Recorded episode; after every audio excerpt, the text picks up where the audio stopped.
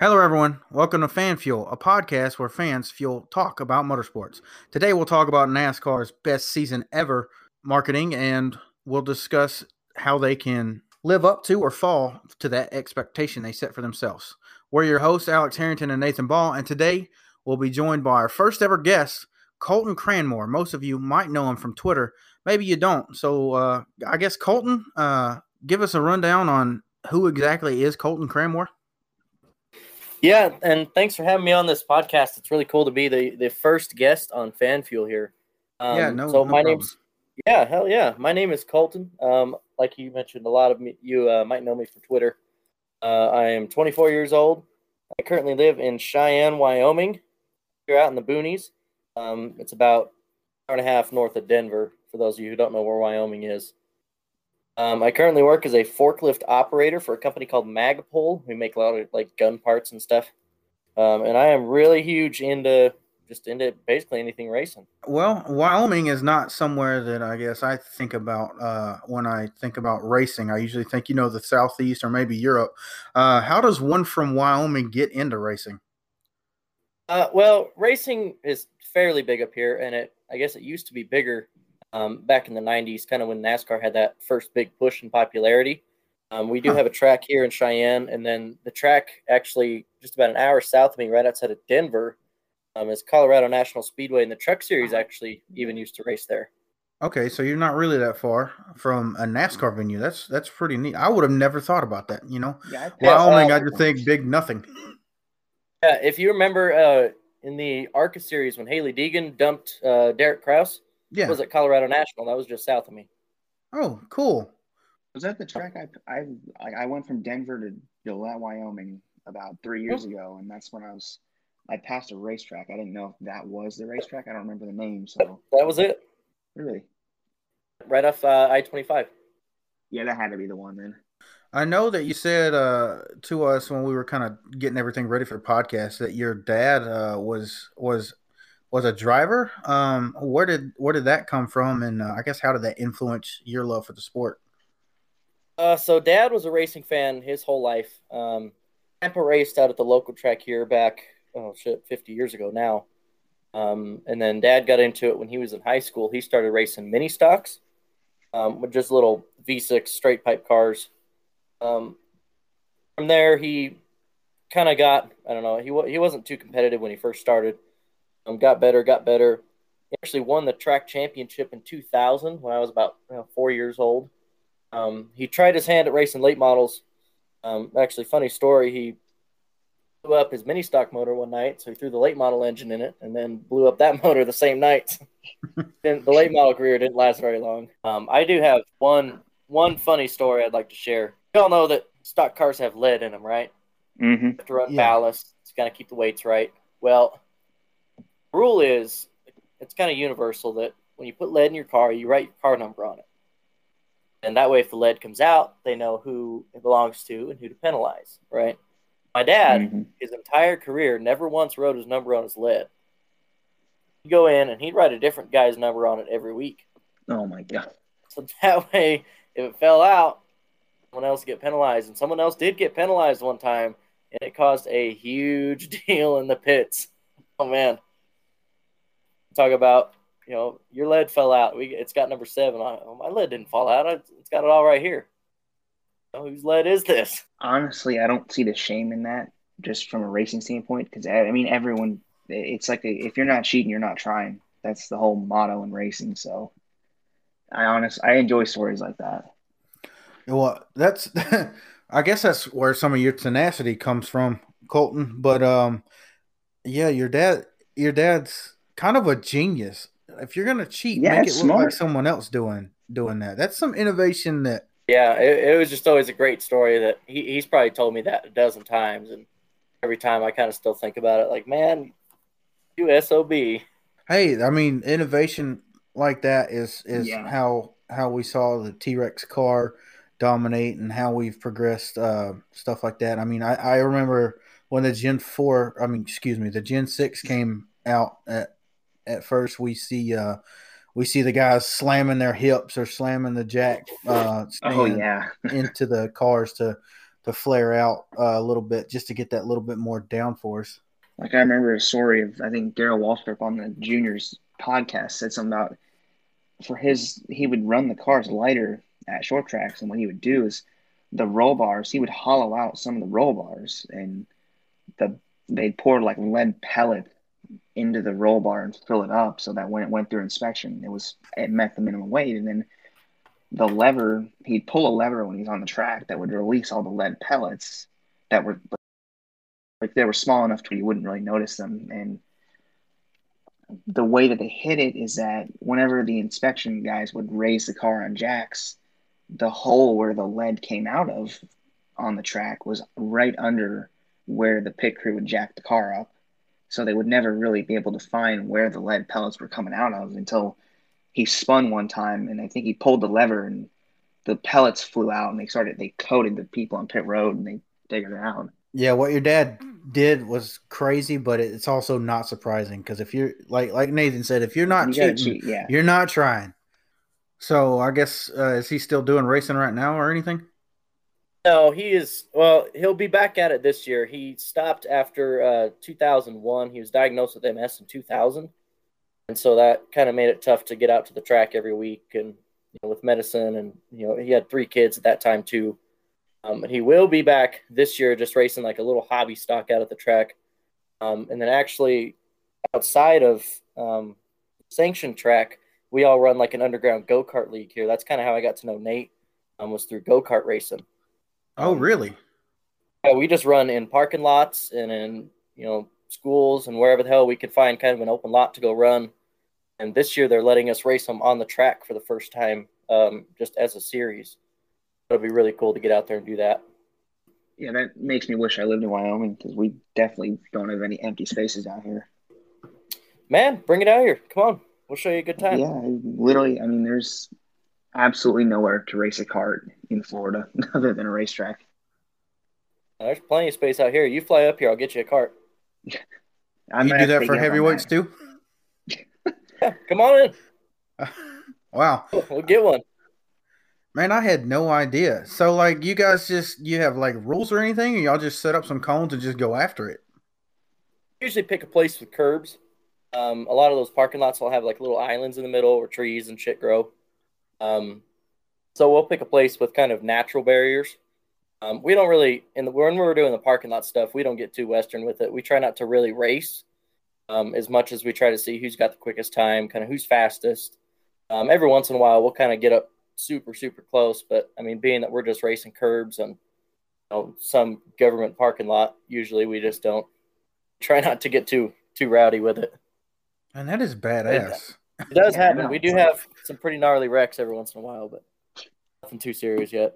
Jesus, I mean, uh, It I've heard of illegal street racing, but you guys are literally just pulling up to a parking lot, unloading a little go kart, and just zooming around as fast as you can. That that's awesome. Yeah, yeah. I mean, there's there's been times where we've had 15 of them out there. God. I mean, I- Well, I mean, Yeah, there's a whole bunch of us. I don't know if you got one that can fit me on it, but if you need some, you need a flag man, I could be your guy. we'll figure something out. Get you airing up tires or something at least. Man, so wow. Um, I don't know where I, that how really to, took how to go surprise. from that. Wow, yeah, that came out of nowhere. I guess how many how many events have you been to outside of of your little parking lot races? Um, as far as like short tracks all the way up to NASCAR stuff. Um, I go out uh, when the track here in town was super popular. Um, you know, when, especially my dad was racing, we were out there every week. Um, and now I go down to CNS in Colorado a lot. Usually, I'll make it down there. you know six, eight times a year. Um, you'll see them super late models and stuff. I got a couple buddies that race down there in the legend cars and super late models and here and there, Grand American modified. It's a little bit of everything. I like going down there and seeing that. Oh shit! Anything up north of that? I've only been to one NASCAR race. Um, I went to Talladega in 2019, and it actually got rained out. I had to listen Ah. to Blaney win on the way home. Yeah, Oh yeah, we've we've all been there. Yeah, there. we did that. Yeah, we were at that race too. It was the best, like 35 or 65, however many laps I've ever seen in my life. And then it rains out, and we had to go to work the next day. yeah. yeah. Well, Yeah, we had we drove 24 hours down to Alabama. That's how Oh, long of a drive it was. We left here at 8:30 our time and got there 9:30 Birmingham time. Damn, Um, son. 24 hours all the way back. Listen to MRN on the way home. Oh my god! That's- I remember. I remember you saying that you broke your phone that day, and you were. I had You had a souvenirs rough got time. stolen from me. Yep. Yeah. I, the more I hear about Talladega, I'm like, "Well, this stuff go on everywhere because I don't know this stuff happened in Daytona. I, I've Yeah. never had any bad experience at Talladega. I Like, mean, I've there's some there's some crazy stuff that goes on like on the boulevard and stuff, but I've never had a bad fan or interaction at Talladega. I've seen plenty of drunk people, but that's that's where everything gets gets done. I don't know. Oh yeah, that's that's where you get into the people throwing beers in the crowd at Talladega and stuff. Yeah, well, usually you'll be fine as long as you don't sit in the college grandstands for that. Yeah, yeah, yeah. As long as So- you don't try to fight any of them. Well, I mean, according according to recent uh, history, uh, you might be the one to try to fight somebody. so I, I've been known. yeah, so I've seen. I mean, I listened to the Chairgating podcast that you were on with Rattlesnake, and um, and you were talking about fighting uh, a guy named Darian, uh, and actually, you know, you flew or you drove down to Vegas, and you said, you know, meet me somewhere, we'll set this up. So, what happened with all that? So kind of a long story. So after I don't remember if it was after I think it was right after the Talladega race that I went to. Um, there's a video online of you know Chase Elliott fans in the college section. As soon as he took the lead, they started cheering, you know, getting kind of rowdy, throwing beer around. He posted something along the lines of like, if I were to race and I got beer dumped on me, I'd be fighting everyone in that section. So I just chimed back. I was like, well, you might not want to do that. Like, you know, a bunch of rowdy rednecks. You know, one little kid ain't gonna ain't gonna do much. And he took that as we should fight. I was like, okay. And so he started calling me out. You know, he calling me inbred and all this other shit. And so I, I DM'd him and was like, hey man, like if, if you want to set this up, like you can do something. He never did reply. Never did reply. Well, I actually moved to Las Vegas um, in February of 2020. And I think it was my like my second day down there. I I DM'd him again. and was like, "Hey, dude, I'm in Vegas, just like I told you. Like, we can set this up somewhere." And he definitely didn't want any smoke. He didn't send me an address or nothing, but still trying to get like a charity boxing match set up at least. Square up with Black Flags Matter. Man, if you if you want to, I mean, I'm sure you can. You got connections with your uh with a well parking lot in Cheyenne. You should be good. Yeah, Just we'll fly him figure up there. something out. Yeah, I thought this whole like fight was over. Maybe uh, I heard a lot of Blaney fans blaming him for the uh, bad luck because they made him rub a, a Buddha head, if that's correct. Yeah, So I remember that. I was like, oh, maybe I that's where actually- it came from. even after after all that went down, we kind of had our little spat. Like I still haven't watched single Black Flags Matter YouTube video. Um, I don't follow him on social media. I really try not to interact on any of his stuff. I guess out of pure spite. Man, I don't, I don't know the guy, an but interesting uh, story, man. I don't know. Uh, we've just come to know each other in the last couple of weeks, but I'd pay to see I'd pay to see you fight someone. That just sounds fun because you just sound so rowdy. Yeah, Hey, you you, just you built a couple Busch Lights in me, yeah. Oh, okay. Well, uh, drunk fights even might be even worse. Um, I don't know. Maybe we can we can set something up. We, we can have our uh, our first uh, fan fuel live stream some sometime down the road. We'll all meet up and uh, and put it on Twitch or something. Get the bets going. Yeah, that sounds like a great time. Do it in Vegas.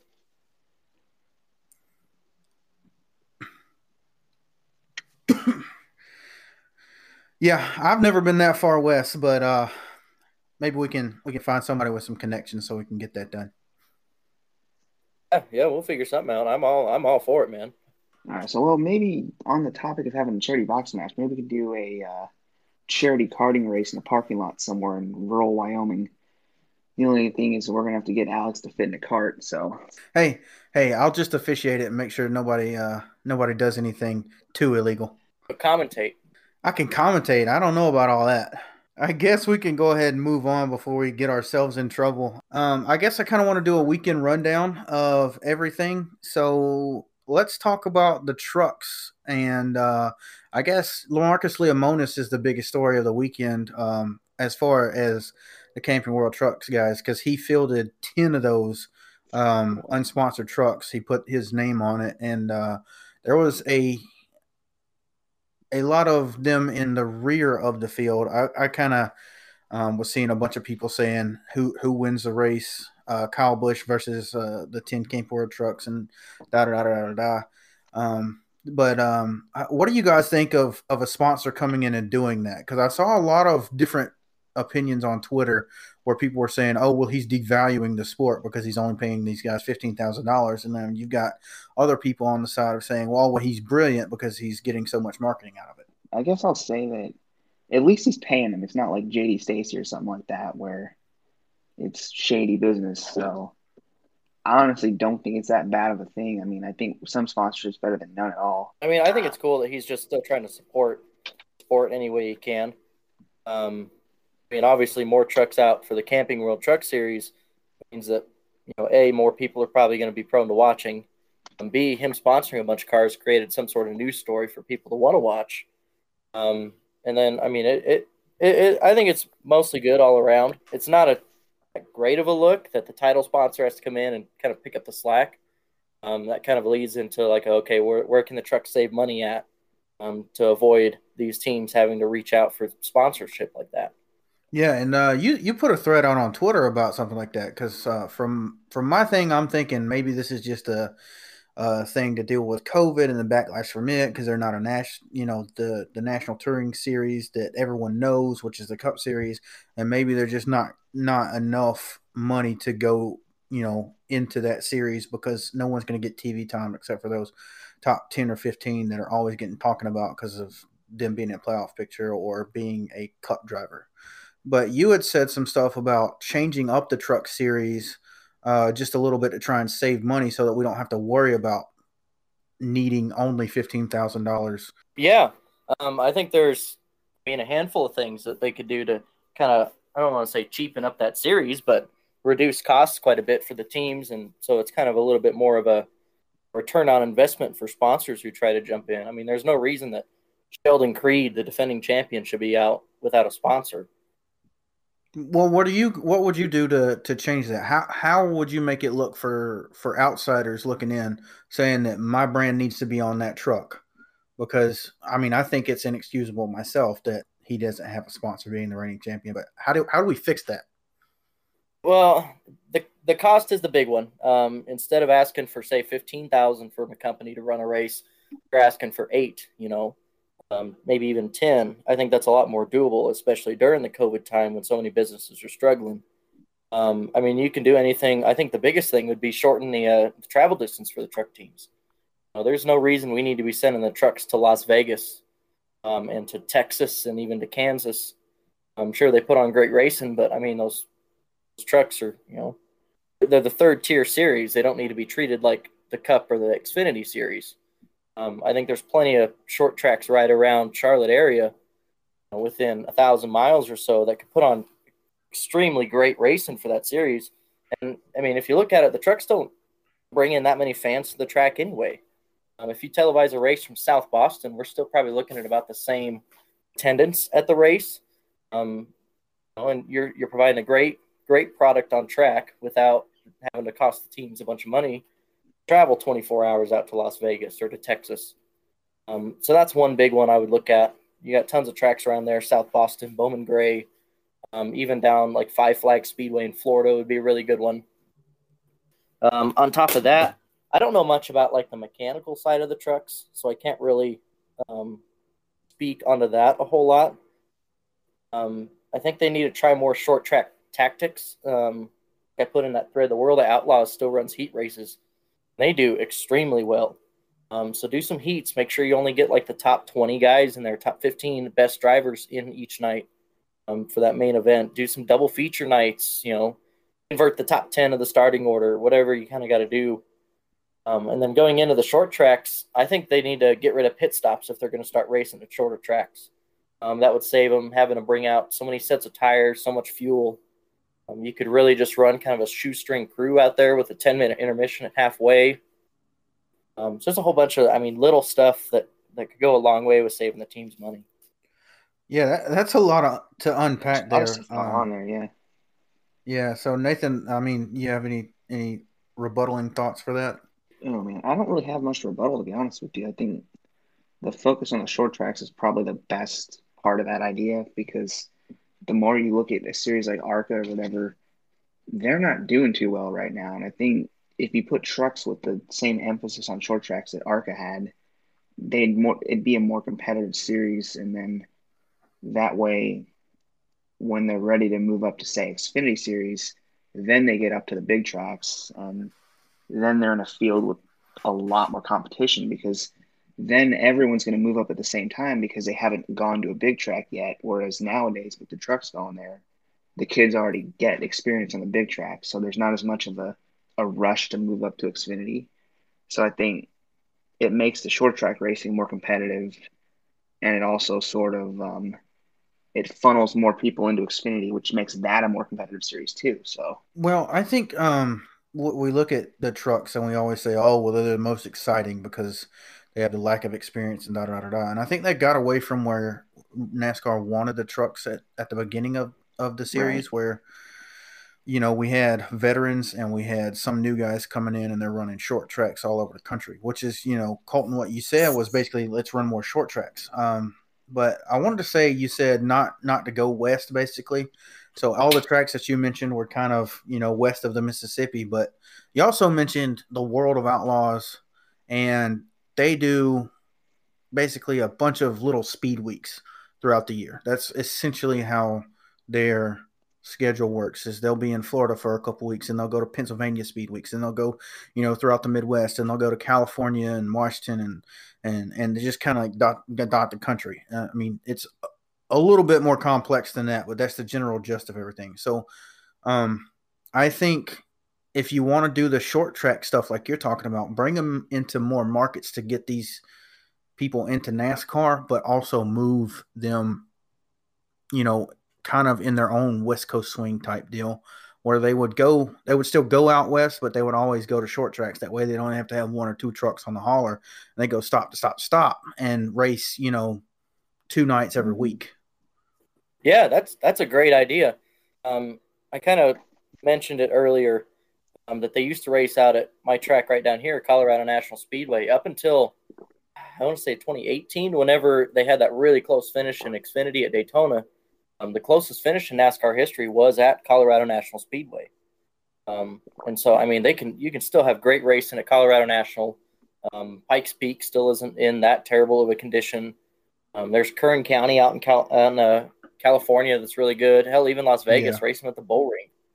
So yeah, I think that, that's a great idea. Too. Yeah, I would enjoy yeah. that a lot. Evergreen, yeah, basically, idea. basically like the K and N East and West series. Those series are so just bleh. You know, yeah, there's like, not enough cars. Like maybe NASCAR could do something where they like they like merge those series into ARCA. Um, like actually, like that whole thing just morphs into one ARCA series, and then the trucks kind of take over for that short track action on the east and west coasts. Um, and you know, we only race 22 truck races a year. Why don't we up that to you know more than you know more than 40 and then drop the playoffs and just have, you know, because with the Outlaws, you got 10 or 12 cars that are running for points and everybody else is just local favorites. If we could make a reasonable body or something like that, or a reasonable chassis that more people could intervene with, we could do shows like Colton was talking about where you you run, you know, the 30 or 40 guys that travel the whole circuit and then you've got maybe five or 10 local guys that set up a car for you know a five or ten race swing there that they can afford to do that, and you run yeah. races. Yeah, I mean, if they if they just open up the rule book, um, I mean, you're going to have those local truck drivers. Um, they race the super trucks out here in Colorado. Um, I can only imagine, you know, one of the Yankees setting up a truck. I mean, and they know how to get around that track. Wouldn't take a whole lot to really kind of get them up to speed. I think that's a great idea. Yeah, I think it would it would entice, I think, local crowds to come to the track because they'd oh, have yeah. someone they know in the field. Yeah, oh, and uh, when uh, when you go to a like uh, you know I don't I don't go to asphalt racetracks, so when when I go to a dirt track and whether or not I'm going there as a you know flagman or you know sitting sitting down in the stands, there's always going to be a regional or national series there, and you're always going to have your local guys trying to compete with them. And then even if they do something where they finish like third or fourth in the feature, but they won a heat, it, it's like that sense of camaraderie for that community is there. And I feel like that's something that the trucks could capitalize on because if we put them on the short tracks, we could simplify them just a little bit to make it to where the series just kind of exploded in a different way than it already has. Yeah, agree completely. And they don't. I think NASCAR is trying to push the trucks a little too much to be like Xfinity and Cup.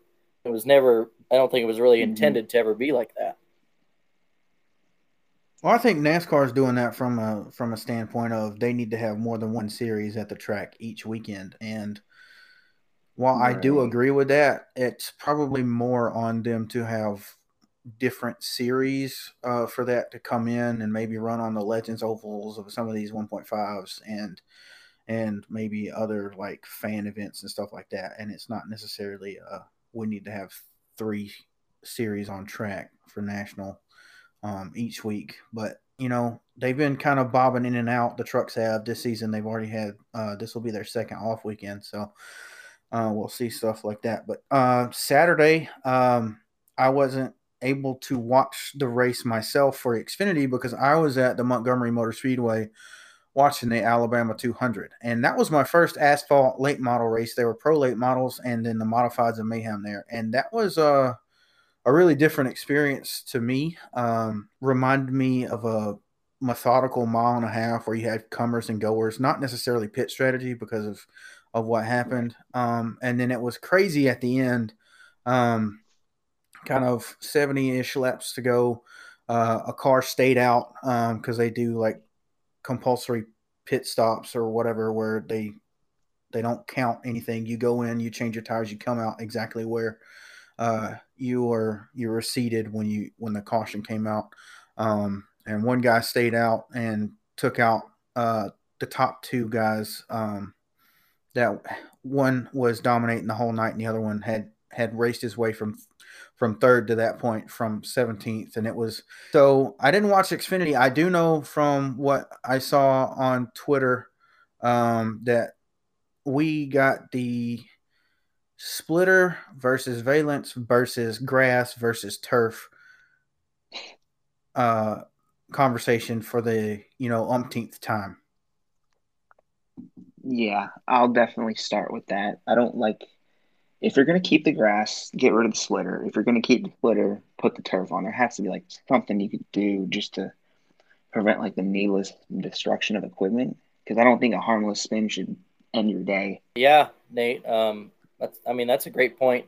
Um, I think at this point NASCAR needs to pick a lane, like you said. If they're going to keep one, you need to change the other. Um, I'll always be Team Valence because I don't think of a piece of equipment should cause you to tear up your equipment. Um, especially, you know, I mean, grass was in NASCAR for 60 years and it really wasn't that much of a problem mm-hmm. until they put the splitters on the cars. And, and, and there's the argument of, you know, well, grass doesn't allow the cars to slow down if they get sideways. And I, I understand that. But um, I look at the Daytona 500 when Blaney cut through the grass at, I don't know, probably 80 miles an hour just to kind of get around the wreck. It trashed his car and it ruined his day.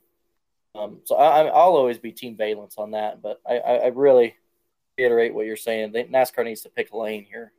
Right, because I'm worried that they're gonna, knowing the teams and everything, they're gonna be stubborn. They're gonna hang on to the splitter for all they can because they're gonna say, "Oh, the valence doesn't, you know, it doesn't give us the downforce we want, or it's not as big of a performance advantage." And if they're gonna do that, that's I'm not obviously I prefer a valence, but if if they're committed to that path, they've got to put fake turf or artificial turf like Charlotte does to to at least simulate what a valence would do so that spinning is not a problem anymore. We haven't seen anybody chop off of a splitter since they did that at Charlotte, if I can no, remember. Yeah. And uh, you can't really tell either.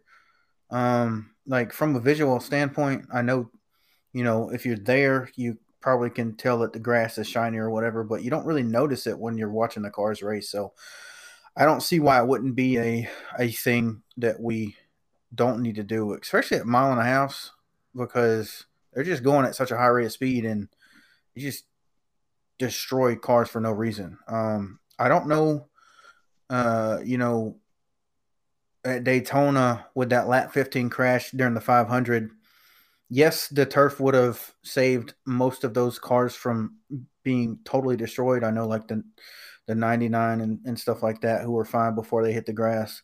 Um, but like, how expensive is it going to be to put turf all the way around that that track? Oh, it won't be cheap. I just, in an ideal world, I wish every track could afford it.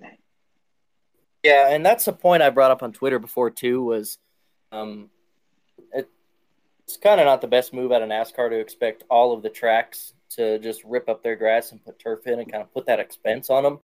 Um, granted, I think half their tracks are either owned by ISC or NASCAR at this point. Um, but I mean, still, that's not that's not the best look to say, "Hey, we're going to run this equipment no matter what. You guys need to foot the bill here." Um, and so that's well, a I little mean, bit more reason. And Team Valance. I mean, they did that with the safer barrier, though. Yeah, I think that was a and that's a safety though. thing.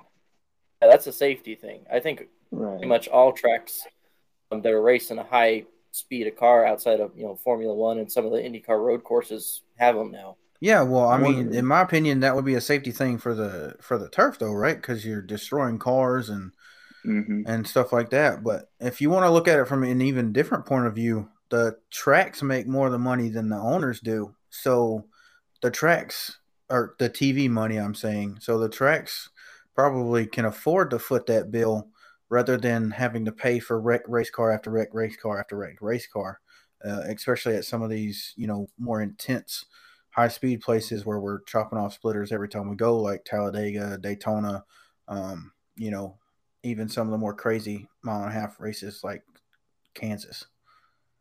Yeah, I, I agree completely.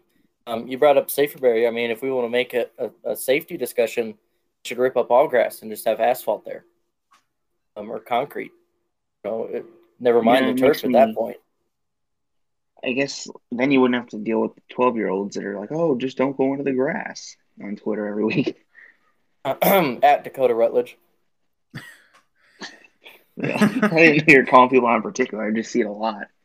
Like it's like yeah, yeah but you never had to worry anything about that though. Ten like, years ago. Yeah, as with anything, with uh, with with something as drastic as that, Nathan, like you're you're paving over the grass that's been there since the right. beginning. Like and, I'm not a huge fan of that. Like I want, I feel like the grass being there would. It's like a track limit enforcer. Because what if, if there's no grass at like a quad oval or whatever mile and a half, and would you have like a yellow line rule or something, or could you literally just cut all the way down to pit road? Like I don't. I think then we'd bring up the double yellow line rule at tracks that yeah, don't need a double yellow line rule. Right. It's like then there's a whole new can of worms here.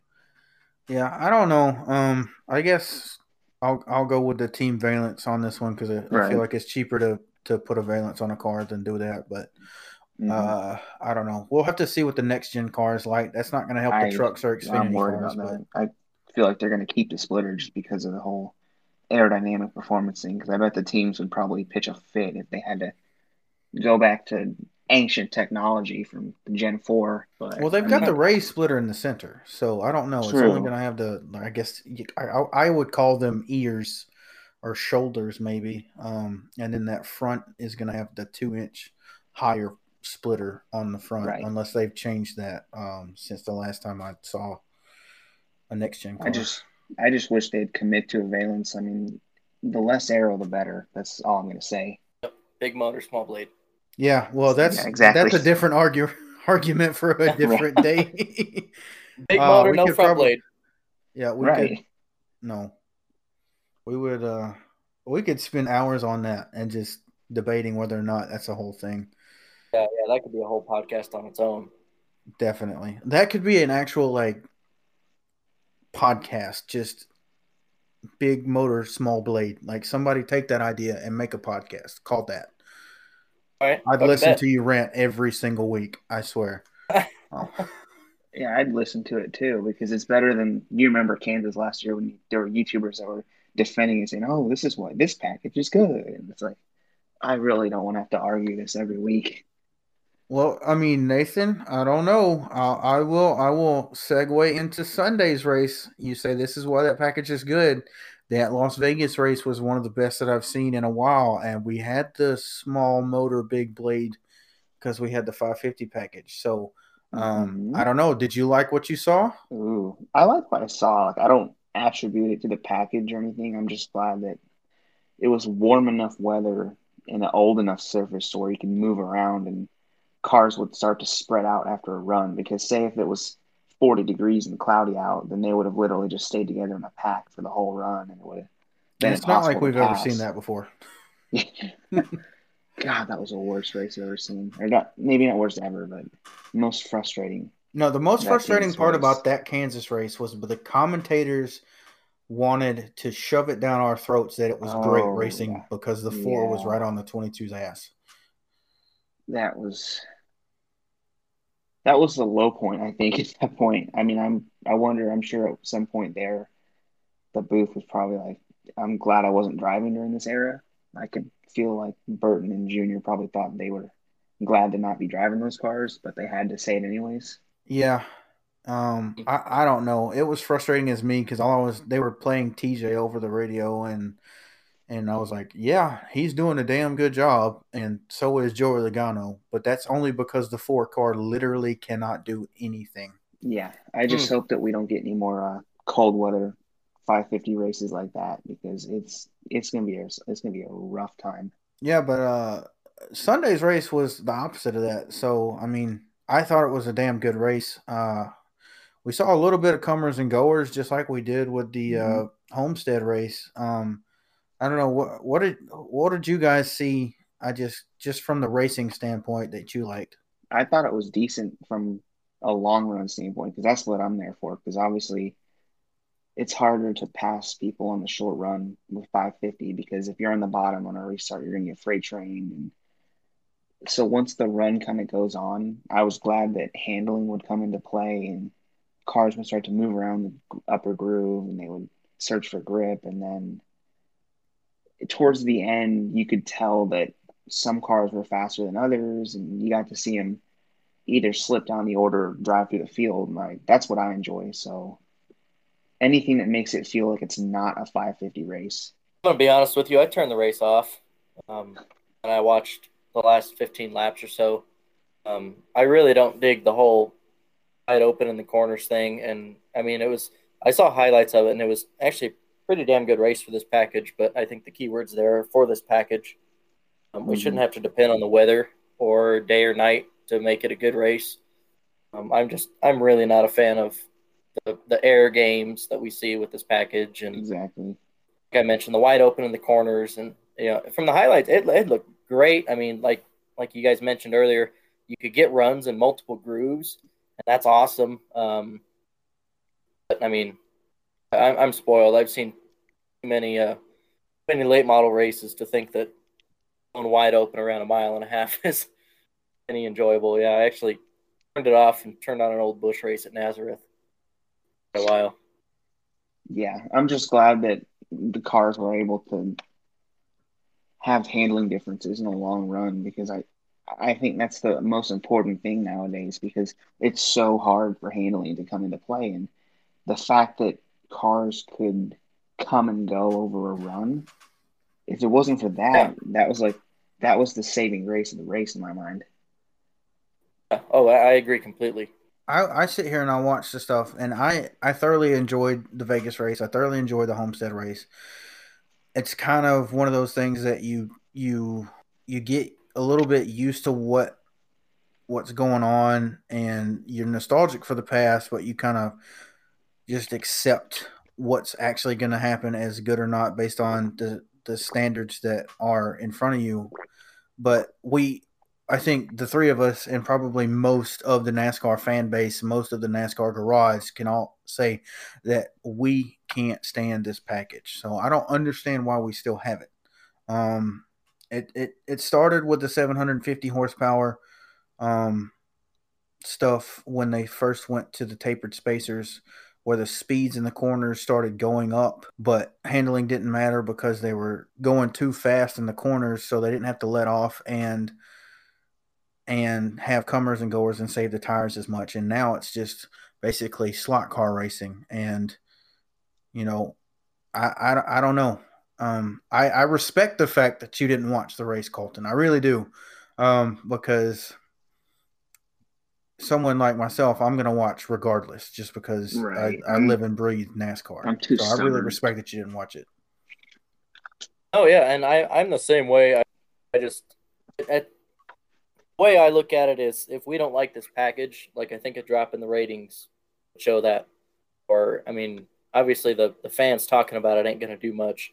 Um, either way, I mean, I'm still going to watch every rate. I mean, I still made a point to keep up on it with my phone, and then when it got down to the last few laps, I turned it on. I wanted to see at least the end of it, and I saw the start of it. Um, and races like Martinsville, man, I won't leave the couch for however long that race lasts. Well, I mean, even the short track package being only 750 horsepower, it's not the same thing that we saw, you know, all the years of the COT and then 2013 and 14 where we had 850 to 950 horsepower, and you could see the cars moving even on short tracks where they were slam the brakes and their splitter would be in the air and then it slam the, the concrete uh, going into turns one and three at Martinsville and stuff like that. We don't we don't get any of that anymore, and it's kind of sad to me as someone who's been watching the sport his whole life, um, but also like people that are fans now that have just been recent fans like the stuff that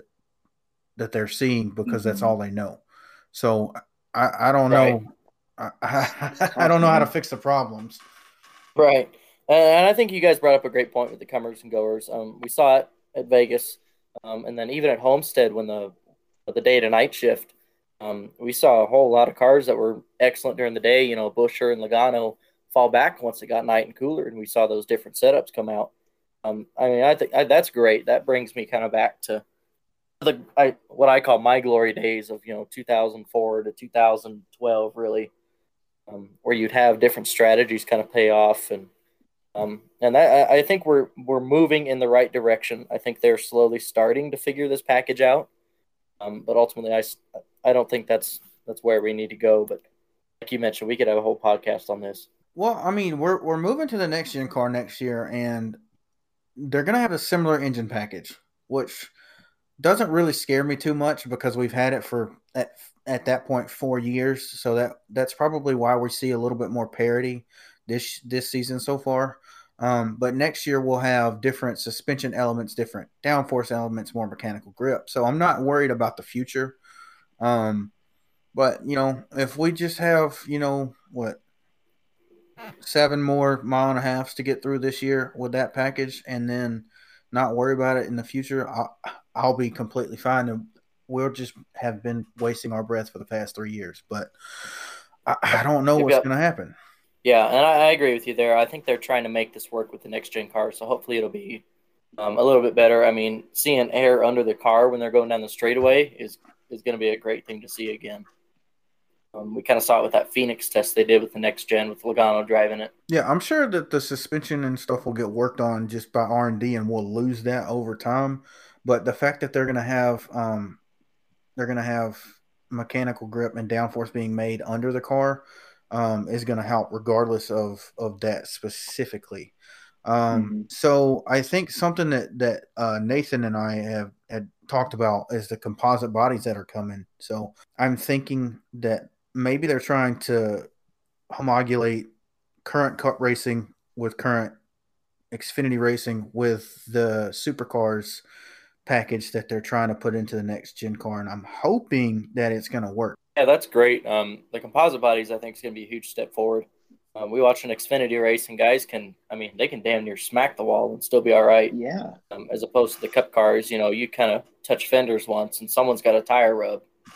mm-hmm. I think mm-hmm. that'll be a really good step to getting back towards, um, you know, the contact sport part of NASCAR. Yeah, yeah and like, you know what? I hadn't even thought about that. Uh, I just thought about hitting the wall and not destroying your day, but they can hit each other with that too. mm-hmm. Now you got me excited. Yeah, so something uh, a little bit polarizing happened. You know, over the offseason, we saw the two to five meme finally be fulfilled with Kyle Larson uh, coming back to NASCAR with the five. Uh, he went out and he won it on Sunday. Um, I guess let's first get your guys' thoughts, and then we'll kind of discuss the other thoughts we saw elsewhere about it. So, uh, I guess Nathan, what did you think about? Uh, I guess the prodigal son returning. well, first of all, I'm kind of glad that he did win. Um, because I remember when it all kind of went down last year. I didn't really say anything in particular. I was thinking, you know, look, you know, he, he screwed up. Just, just I'm, you know, I'm just gonna wait and see what happens. If he can come back and if he can right his wrongs, then cool. But if he can't, then he can't. So the fact that he did all that to come back, that was impressive enough. And then when he got onto the track, he starts having the runs he's been having. That's that says a lot to be honest. I didn't expect it to be this good this early. So he's he's had a chance to win every race this year, and he's probably one of only two or three guys that's even had the chance of doing that. So he's he did everything right off the track to fix everything. Maybe not fix, but atone for his mistakes, and then when he gets onto the track, he's starting to prove that you know this reinstatement is you know, he's he's proven that he deserved it. Yeah, yeah. I mean, I think that's great, Nate. Um, I'm touching on the front of it there. Um, I'm a I'm a huge dirt fan as well. Um, I Larson's kind of my guy whenever he races in the Outlaws or any kind of any kind of sprints, really Chili Bowl even. Um, so I was a, I wouldn't call myself a Larson fan, but I followed him quite a bit before the whole thing went down.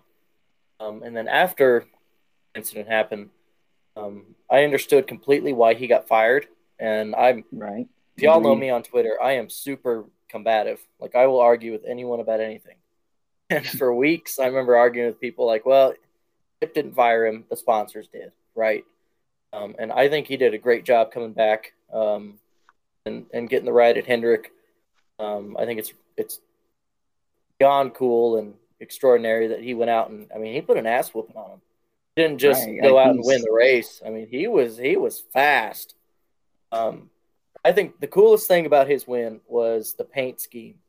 Um, I like seeing that old Ricky Hendrick mm-hmm. number five out there. That that was Definitely. that was pretty damn cool. Right. I'm not trying to like add fuel to the fire, but the last time that scheme ran full time, it won a Busch Series title with Brian Vickers, I believe. So right, right. I don't want to jinx anything out there, but oh, yeah, I I thought that that was probably the coolest part I mean, other than him coming back and winning, was was the scheme out there that Hendrick had the opportunity to do it since Larson doesn't have any main sponsors. I'm just glad that he did redeem himself because I, am Asian American. I gotta have an Asian guy to root for. So, so yeah. if Larson wins, is cool with me. Yeah, that that's that's pretty cool there. Yeah, and great on him for coming back and winning. Well, I I think that um, everything happened kind of, you know, at an opportune time for him. And I know that kind of sounds a little bit bad, um, but you know, him getting the five almost is not even a punishment for what was done um, because he kind of came back to a better situation. Um, I'm not going to get into the whole deal of whether or not he's proven himself, learned of the mistakes that he's done, or anything like that. That is up for that is up for you personally to decide whoever you are. Mm-hmm. Um, but I've never really liked the guy um, and his on tr- on or his off track uh, blurbs when it comes to NASCAR because he's only there for the money. He he didn't he didn't um, he didn't really care. You know, the Chili Bowl is better than winning a Day, Daytona 500, that sort of stuff. Uh, but I've always respected his talent. So I think knocking him on his ass like that incident did made me gain a little bit of respect for him because he knew that he needed NASCAR a little bit more than he thought he did, and it kind of knocked him down some levels and kind of humbled him. That um, I think he's going to come come back uh, in the long run and respect the sport itself a little bit more than just throwing around nonchalant stuff like like the Chili Bowl is bigger than a Daytona 500 or a championship in NASCAR. Uh, I guess it's up for interpretation because for him, for everyone, you know, their biggest race is different. You know, for a kid who grows up in Indiana, they're going to want to win Indy and so on and so forth. And growing up like in dirt, I would imagine a lot of kids who dream of racing in dirt probably dream of winning the Chili Bowl. And I guess you could say now that maybe he's, even though he's more respected of NASCAR, he mentioned in an article that his goal is not just to win in NASCAR, it's to be one of the more versatile drivers in the country. So if he's able to do both at the same time, I think it's going to prove his point. Yeah, and and I totally respect him for that. No different than Christopher Bell. I love seeing guys go out and just showcase their talent in other areas. I mean, the man won his what second start in a super late model on dirt. I mean, it's crazy, and I love that. But I guess that 2018 to 2019, early part of 2020 vibe that I got from Kyle Larson is that he did not want to be in NASCAR, and I'm like, okay, dude, then just leave. But when he was forced to leave, it seems like just the you know four weeks that we've seen him back, there's there's a different demeanor to Kyle Larson, and and and that demeanor is something that I like. Yeah, and, and I can agree with that. Um, to piggyback on what Nate said, I mean, every driver's big race is going to be different. I mean, Tony Stewart said several times that Outlaws are kind of his his favorite series to race in, um, and that doesn't mean he doesn't love NASCAR. Um, and I kind of get that with Kyle, but then you kind of mentioned, you know, the the vibe you got of like, well, he's just kind of here dabbling in NASCAR, and yeah, I got that too. Um, so I think it, it is really cool that kind of has this this humility back of you know, well, cup rides aren't just for everyone. It's pretty cool because it reminds me almost of um, the guys like in the '60s or '70s that would cross over disciplines all the time, and it, it seems like we finally have somebody now that can drive almost anything that they're given and do well in it. It's it's completely yeah. different than the drivers you get today. Yeah, our own our own version of the Mario Andretti and the AJ Foyts who could kind of go kick ass in anything they got in. Yeah, and I want to see that from more drivers than just the two that we've you know mentioned. You know, C. Bell and and and of course Larson, who we've been focusing on. Um, but. Uh, I don't know. I I'm just really happy that he won. There was a lot of hate though. Um, there was a lot of people fighting on both sides oh, about oh, yeah. about about him winning and whether or not it was good for the sport. Um, mm-hmm. I mean, it's, I know it's Nathan, you had you had seen some stuff like that. Yeah, like I, you know, I see the Larson fans are getting into it, and obviously there's a certain vocal subset of fans that I will not name. Everybody knows them that are they're more um, reluctant to forgive Larson, which hey, you know, that's fine. Everybody's got their own everybody's got their own process or opinion behind things and but the fact that say Larson was sort of accepted with open arms by the other drivers in the entire sport, I think that says that says a lot about their maturity and acceptance versus ours. It seems like the drivers and the, the personalities in sport are more they're almost like they're more mature than we are. Like you saw Bubba Wallace, even he accepted Larson back with open arms. So if he can do it, then I think that there isn't really a need for us to be fighting as much. Yeah, yeah. right. Like, yeah, if if if the guy is competing against him week out, week out, that week in, week out, that talk to mm-hmm. him on a damn near daily basis can accept it and move on. I think the fans should absolutely do that as well because he, I think Bubba probably got more out of it. Like, he got it worse than anyone when it came to that. So the fact that he's able to do it, then that almost says a lot about his character versus, say, the fans that they don't even get right. half of the flack that Bubba got for it, and yet they're less willing to move on. Yeah, well, I mean, Bubba brings out a whole even I guess nastier version of people um, from Twitter to oh, Facebook yeah, to whatever. Sad. So I mean, I don't know that just that guy right there. Um, he seems to be the way he condones himself is just pure respect, and I don't know. Eh, short of murdering someone, uh, Bubba seems like he's one of one of the guys that will love to help you redeem yourself, and then you know pat you on the back and hand you a beer. So I don't, I don't, I don't get the hate for him, and I don't get the, I don't right. get the hate for Larson. Uh, maybe it's not it's it's not or it's because I'm not, you know, in a certain um, subset of person um, to where I don't have the same views as, as someone who's affected by those type of words. But, you know, at the end of the day, like you guys said, if the community that he's involved in is, you know, willing to accept him back after they directly shunned him less than seven days than it happened, you know, I think I think that speaks a lot to to his redemption. Yeah, absolutely. And then on a, a more lighthearted note, I guess you could say that he's proving the stereotype wrong that Asians can't drive. So I'm pretty happy about that. Uh, I don't know. That's a that's a little bit of a different argument. You've got you know, uh, Takuma Sato, right? Yuki uh, Tsunoda, all those people. It's just fun. Yeah. I'm an Asian guy, so I'm you know how it goes. I'm I'm used to the jokes by now. Yeah. Well, I but, mean, hey, I'm glad we got glad we got someone at least in NASCAR. Yeah. Um. That that's been something that hasn't really been a, a thing. Uh. Whereas you know you've you've seen black and Hispanic and other Latino drivers coming into the sport uh, for quite some time. You know, so I I, I never really thought about having uh, Asian American driver being being something that that people of Asian descent would look up to. I honestly, at one point, I was looking through that and I was like, wow, okay, that's pretty interesting. He's Japanese American and seeing that story play out was pretty neat, just from the standpoint of like, hey, you know, people from, uh, I guess, various backgrounds can come in and drive and do well.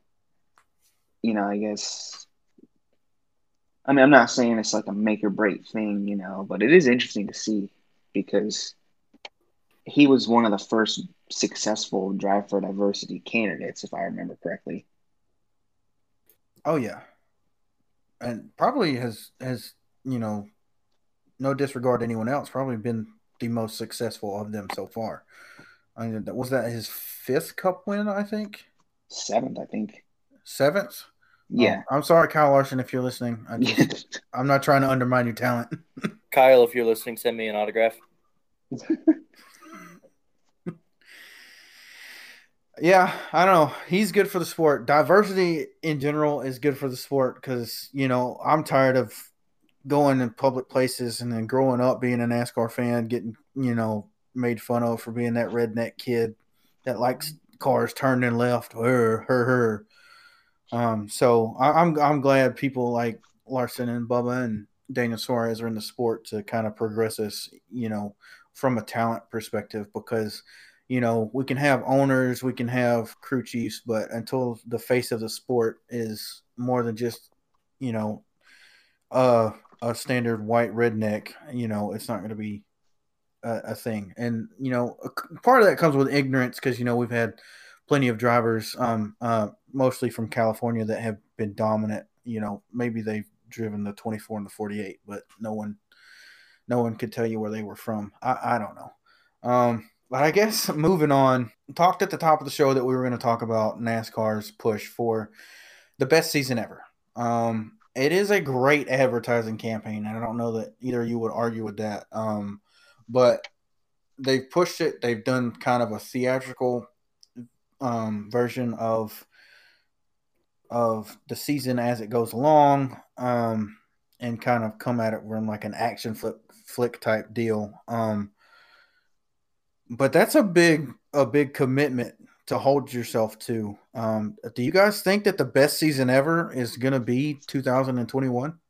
Ooh man, that's that's different. I mean, I I don't know. This season's been so impossible to predict that I can't really make a confident prediction as to how the rest of the season's going to go. I can make a prediction. It might not be right because everything else I predicted so far has been pretty wrong. So I guess if I was saying if I was playing it safe, I would say, you know, look, the usual winners are going to show up soon, and once they show up, they're gonna they're they're going to run away with it. But then then again, there's a bunch of new tracks, and there's a lot more um, variations from like rules packages because there's more 750 races. There's dirt. There's a bunch of road courses. There's there's a lot of things going on, and the fact that you got four winners already that you didn't necessarily expect to win, it makes you wonder if we're actually going to get to 16 winners or not because we've come close before, but it, I don't think it's happened in years. I don't know that we're going to see the 16 winners, especially in 26 races, but I mean, four different ones in the first four races is, I mean, that's a damn good start. Um, I actually I couldn't even tell you if that has happened or when the last time it has happened um, since the whole playoff format began. Um, well, I, I think that the uh, only time that it happened in the first 26 races with 20 or excuse me 2001 so don't quote me on that but i think but that was pre-playoff and pre-chase yeah i think you're right on that one. But i mean even to nate's point um, um, you know we might see some big names get knocked out here. Um, obviously i think the harvicks and the hamlins are gonna you know eventually come out um, here in these next few weeks and kind of figure their season out. Um, but I mean, if we get up there in the winter column, you know, even 13 or 14, we may see guys like Kyle Busch, you know, who kind of had a rough season last year, missed the playoffs. Um, we could see some guys, you know, some other bigger name guys, maybe even a, you know, a Stewart-Haas car or two, or, um, or you know, maybe a, yeah, or th- three with the way they're running. Um, you know, we could yeah, see a yeah, Hendrick car miss it. I mean, realistically, we've only got 16 spots. You've got a front row car that's already taken it that we saw not coming at all. Um, William Byron was probably going to get in on points if he didn't get a win, and Kyle Larson um, just slipped into that kind of guaranteed spot out that Jimmie Johnson was the last two seasons. So to get all four of your Hendrick, Joe Gibbs, and Stewart-Haas guys in, I think that's going to be really, really, really tough. Yeah, I mean, I think depending, I mean, Stewart-Haas isn't looking great this year, just off the no. rip. That could change. Um, but we may see a Briscoe, a Custer, and an Almirola all miss the chase. Um, and that's that's banking on Harvick doing exceptionally well as well. Um, it was brought up in I don't know if you guys listened to it for clear, um, but Stewart-Haas went from a few years ago to all the drivers winning now to last year Kevin Harvick was the only one that found victory lane other than Cole Custer's kind of roundabout win at Kentucky.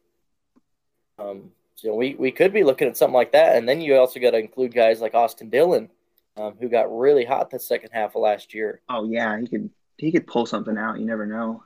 Yeah, I mean, well, you, and we're also leaving out the Penske guys. Yeah, there's so many.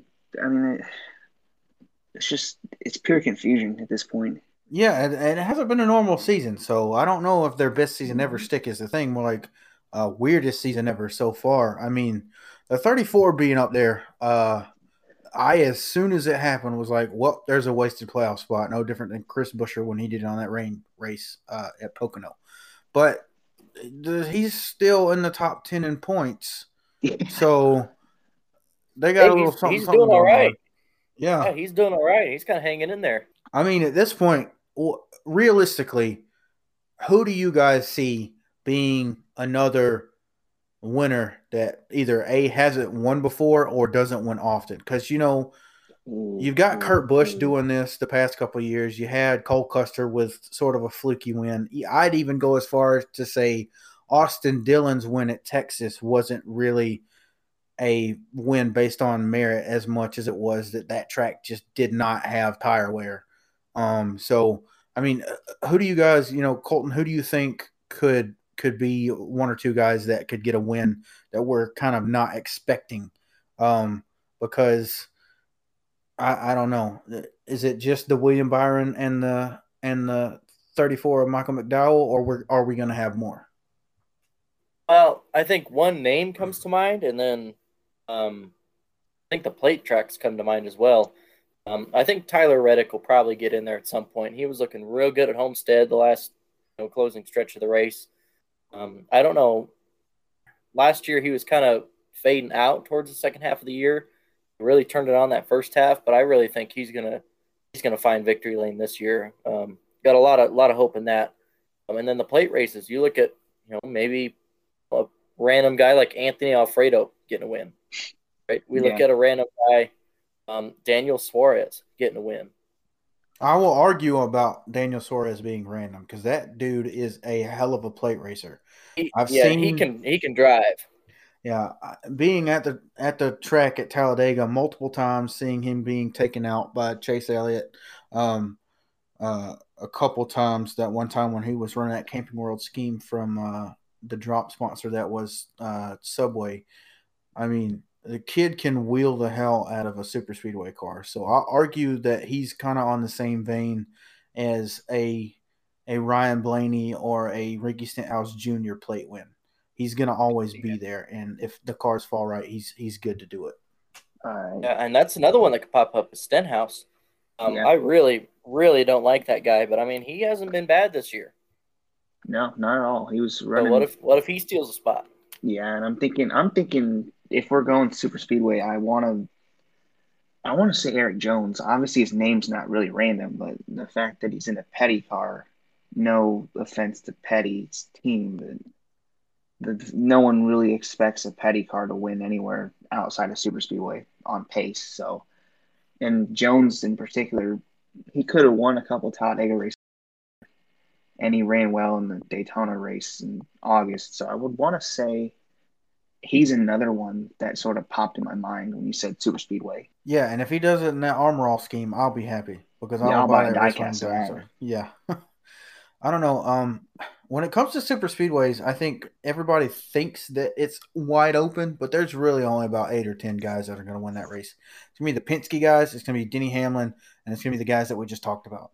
Um, I, I, don't I don't see someone else winning one of those races. Um, but I guess based on merit elsewhere, um, road racers, uh, I could see if the cards fall right, a Chase Briscoe win.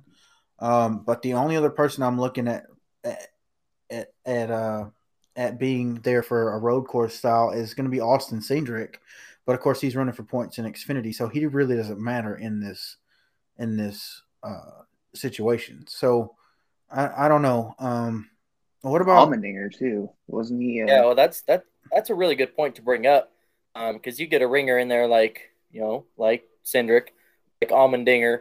Um, they aren't going to run for points. They aren't going to be eligible for playoffs. But that takes a win away from someone else. You know, that takes that takes a race out of the equation. Well, let's say let's say okay, let's say that those two guys win. Let's say that Dinger gets the win at COTA, and then maybe the Indy Road Course, uh, Austin Cindric wins out. Um, whose playoff spots are they taking? Because I'm gonna assume that we've got so many people that are coming down to the wire at race 26 at Daytona that we might have a a points cutoff that separated eight or eight or nine drivers by ten to fifteen points. Who could who could have gotten in based on those wins? Who do you think it's going to come down to? Just based off these four races. My, this is way too uh, tough for me. first first name that comes to mind is Bowman. Um, hasn't had a, an absolute ton of speed this year, as opposed to last year. Um, granted, he's more a, a second half, middle of the season kind of driver. Um, Another one is Bubba. I mean, he's he hasn't been doing terrible, and I think with the new equipment, he'll definitely figure out as the year goes on. Um, but I'm I'm not sure that I see him getting a win in those first 26 to lock himself in. So he's probably going to be up there. Um, and then even a guy, if Blaney doesn't really really turn it on, he's he's going to be fighting for a tie, for a playoff spot come race 25, 26. Yeah, I guess if I had to go piggyback off what you were saying here, I, these aren't really guys that I would assume is you know guaranteed championship contenders. But you think Aric Almirola, Matt DiBenedetto, they're usually at least contending for the final few playoff spots every year. And now, after four races, DiBenedetto's in 30th in points, and Almirola's in like 25th or something like that. They're they're in the position now where they're they're in such a deep hole that they're if they don't start collecting a bunch of points, and they're going to be in a tighter spot toward the end of the regular season. And knowing how good of a super speedway driver Almirola is, that'll be pretty interesting if he's still in this kind of situation where he has to he has to win. Yeah, and those were two guys that I was thinking about, um, specifically with with DiBenedetto, because um, I just don't know if if he has luck. if he has two or three more bad bad luck uh, scenarios happen in the next five to ten weeks, he's going to be he's going to be so far back in points. I don't think he'll even be in the fight for a, a points spot in the in the playoffs. Yeah, he might have to win. So, but I guess the guy that I'm looking at, um, just early season is is Brad Keselowski, and and that's Really? somebody that I just I, I He's don't been pretty good for me.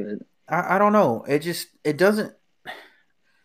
It's not something where I see that luck is going to come into it like it has for the 12 car. I just think that his his recent success um, has not really been there the past couple of seasons. He hasn't been the same Brad Keselowski that he was Really, pre that's pre interesting because I, 2019.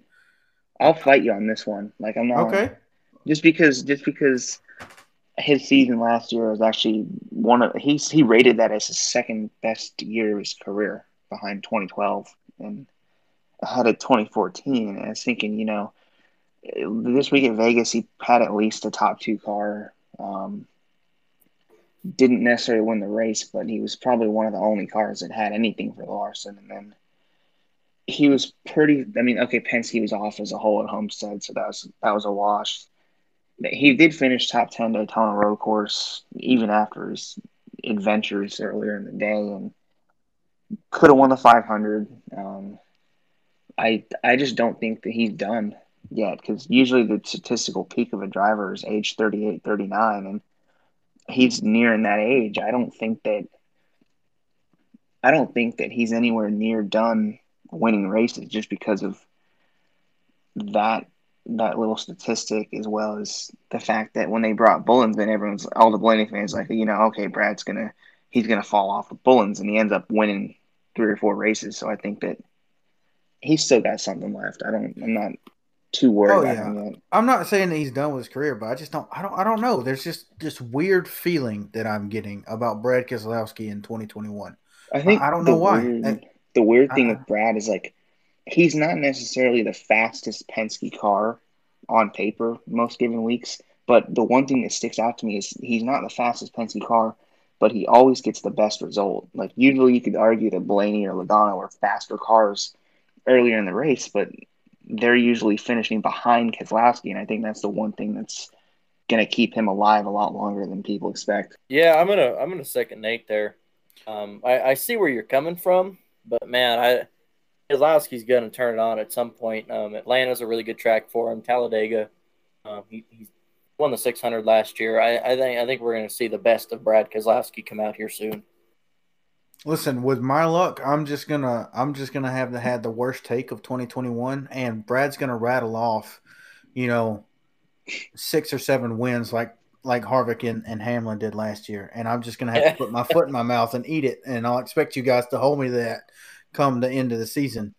Yeah, I, was, I had a big that was that was me last year with a couple of friends. They all said they were all anti Keselowski for whatever reason, and they're like, okay, you know, he got he got you know, people is like, oh my god, he's got a different crew chief, he's not gonna do good. And I'm like, just calm down, calm down. He'll win a couple short track races, he'll be fine. And you know, sure enough, it ends up being one of the most consistent years of his career. So now I'm like, if if Keselowski brought me this far, I'm I'm gonna back him because he he made me look smart. So I don't know. Maybe it's the presentation. Maybe he's just not he's just not there on TV or something. I, I don't know what it is. I just have that feeling about him for 2021.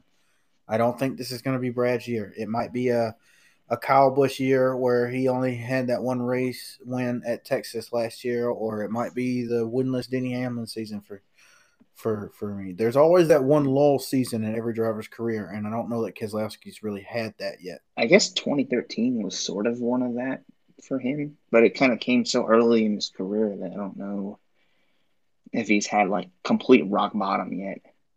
I don't know. I I, I don't know. It's just I just a feeling I got. know. I, I feel like once he gets to that age 38 sweet spot, it'll it'll be a sort of make or break thing because I know that the last three or four drivers to hit that age all got new crew chiefs around that time and their productions like skyrocketed. So I don't see why he couldn't skyrocket, even if it's not Kevin Harvick levels, but I, I could see him continuing to win two or three races a year, which he pretty much has done for a long time now. Yeah, I mean, he is one of the elite drivers, but I think, I mean, obviously myself included, he just gets left out of that that conversation most of the time. Right. I Um, know. He just doesn't seem to have the fanfare the other drivers of his skill level do. Right, and I don't know uh, where that comes from, but I've obviously fallen victim to that. But you guys can keep me uh keep me humbled once he rattles off those wins this year. Um, but we'll see what happens. Um, I don't know. So back to the I guess the the overall question of the best season ever. Um, Nathan and I talked about this. Uh, I guess in our first episode about how there were some things that we really liked about uh, the structure of this season, and there were some things that we really didn't like about uh, this this season structure, being the schedule and and other stuff like that. So Colton, I guess, for it to be the best season ever, um, do you feel that way when you look at the schedule? When you see changes around with the Brickyard, with Bristol Dirt, with Kentucky and Chicagoland going away, with the road courses? Where are you at in regards in regards to that? At this point, I'll just have to wait and see. Um, I like most of the schedule changes they did. Um, I'm a very I don't want to say anti road course, but um, I definitely think you can have too many on the NASCAR circuit, and I think we're really approaching that Oh, yeah. that point. Um, but I mean, the Bristol Dirt, uh, the Nashville, um, they're they're trying something, and it, it, it at least sounds like they're kind of NASCAR's listening. Um, as far as the schedule change goes, I mean, they're they're doing what they can, um, and so I, I like the marketing ploy here. I don't know if it's going to be the best season ever. Um, 2011 and 2001 is going to be pretty hard to beat. Um, but, yeah, I mean, we're going to have to have a combination of things. We're going to have to have a combination of good races, different tracks. Um, we're going to have to have a combination of different winners. Um, memorable finishes, I think, is a really big one um, as far as the best season ever. So I, it'll be interesting to see. I mean, we're only you know four races into it. Right, and uh, you mentioned the 2011 and the 2001 seasons, and I, I I don't think Nathan was around to see the 2001 season. No, I was Uh, not even born. Yeah, so I guess that means you and I are the only ones that can comment on what we saw live. Oh man, Um, that season was great. if we look back on it, you you have I want to say it was 19 winners. Um, of course, you, we started off the most tragic way we could with the loss of Dale Earnhardt, but from there we had the story of Kevin Harvick coming back. We had 19 different winners. Um, points was all over the place. We had the uh, season finale at New Hampshire, which was different because of Gordon. the 9/11 attacks, and it was just a it was a crazy season. So, I mean, I guess Yeah, go Uh, ahead. The highlight of that season for me was the uh, the All Star race. Uh, Nate, I don't know if you've ever seen this, but The rain? Winston, Was it the rain? rain. As soon Oh as they threw the green God, flag, yeah, it started that's- raining in one, and half the cars washed up the track and wrecked out, and so they let them bring out the backups. But, and Dale Jr. is still on this about it today because they didn't tech the backup cars, so they just kind of let them Mm, run yeah. whatever they brought to the track, and that that was a really a very memorable moment for me, seeing all them damn cars wash up the track like that. Yeah, Yeah. I guess you could say for me, I, having not seen that season live, I would I would say that the two things that I that stuck out to me most about that year were probably the Bobby Hamilton win because of the whole last caution free race at Talladega. I don't know if it was the last caution free race, but it was one of them. yeah, it, it was. Yeah, that was a great race, despite not being the chaotic Talladega you're used to. The finish was great. It's a different winner. Um, then the whole Robby Gordon thing, because I remember that he spun Jeff Gordon to get that first win, didn't he? Yeah, I believe you're right. So those were th- that season had a lot of weird things go on, and people always remember like Daytona, both the Daytona races and the Dover race and all that kind of stuff. But there were so much weird things going on that they almost get glossed over. Yeah, well, I mean, there there was so much going on outside of just the emotional stuff. Like I like I mean, you know, we saw the the 29 win in Atlanta. We saw, you know, that that picture of the DEI guys from Mhm. Rockingham when they were all cutting up uh, on the pit on the pit wall just, you know, a week after they the sport got back into its groove, you know, just like Dale would have wanted uh, was what everybody said. But there was a lot of crazy stuff I mean, and and that was that was the season where we saw uh, additions of tracks like uh, Chicagoland to the schedule, and I believe Las Vegas as well. So we were in new markets. It was just something crazy, and I've I've got that feeling this year because we're going to new markets. We've got new tracks and stuff. Um, so I can draw similarities to 2001 with that. Um, oh yeah, that, that's that's perfectly said. I mean, the new tracks is a big thing. Um, we'll have to see how the dirt race turns out. Um, I'm I'm a, a big list about if they're going to go to a dirt track, they need to go to a dirt track, not to Bristol dirt. Yeah. Um, I, I don't think the Cup cars are going to put on that great of a show there as compared to like I'm going to be watching the Outlaw race and the late models and stuff playing there. Um, but it, will still be really really cool to see them cut cars back on dirt. Um, and yeah. then, like you mentioned, Nashville Super Speedway is going to be on there. It's it's the wrong Nashville, um, but we're uh, we're we're getting there. I think having a, a race in the city that you're hosting the banquet at is a really huge huge deal. Getting back to that that Nashville market. Um, and uh, I mean, the first few Kentucky races that we saw were were excellent. Um, so maybe we even see something like that come out of Nashville.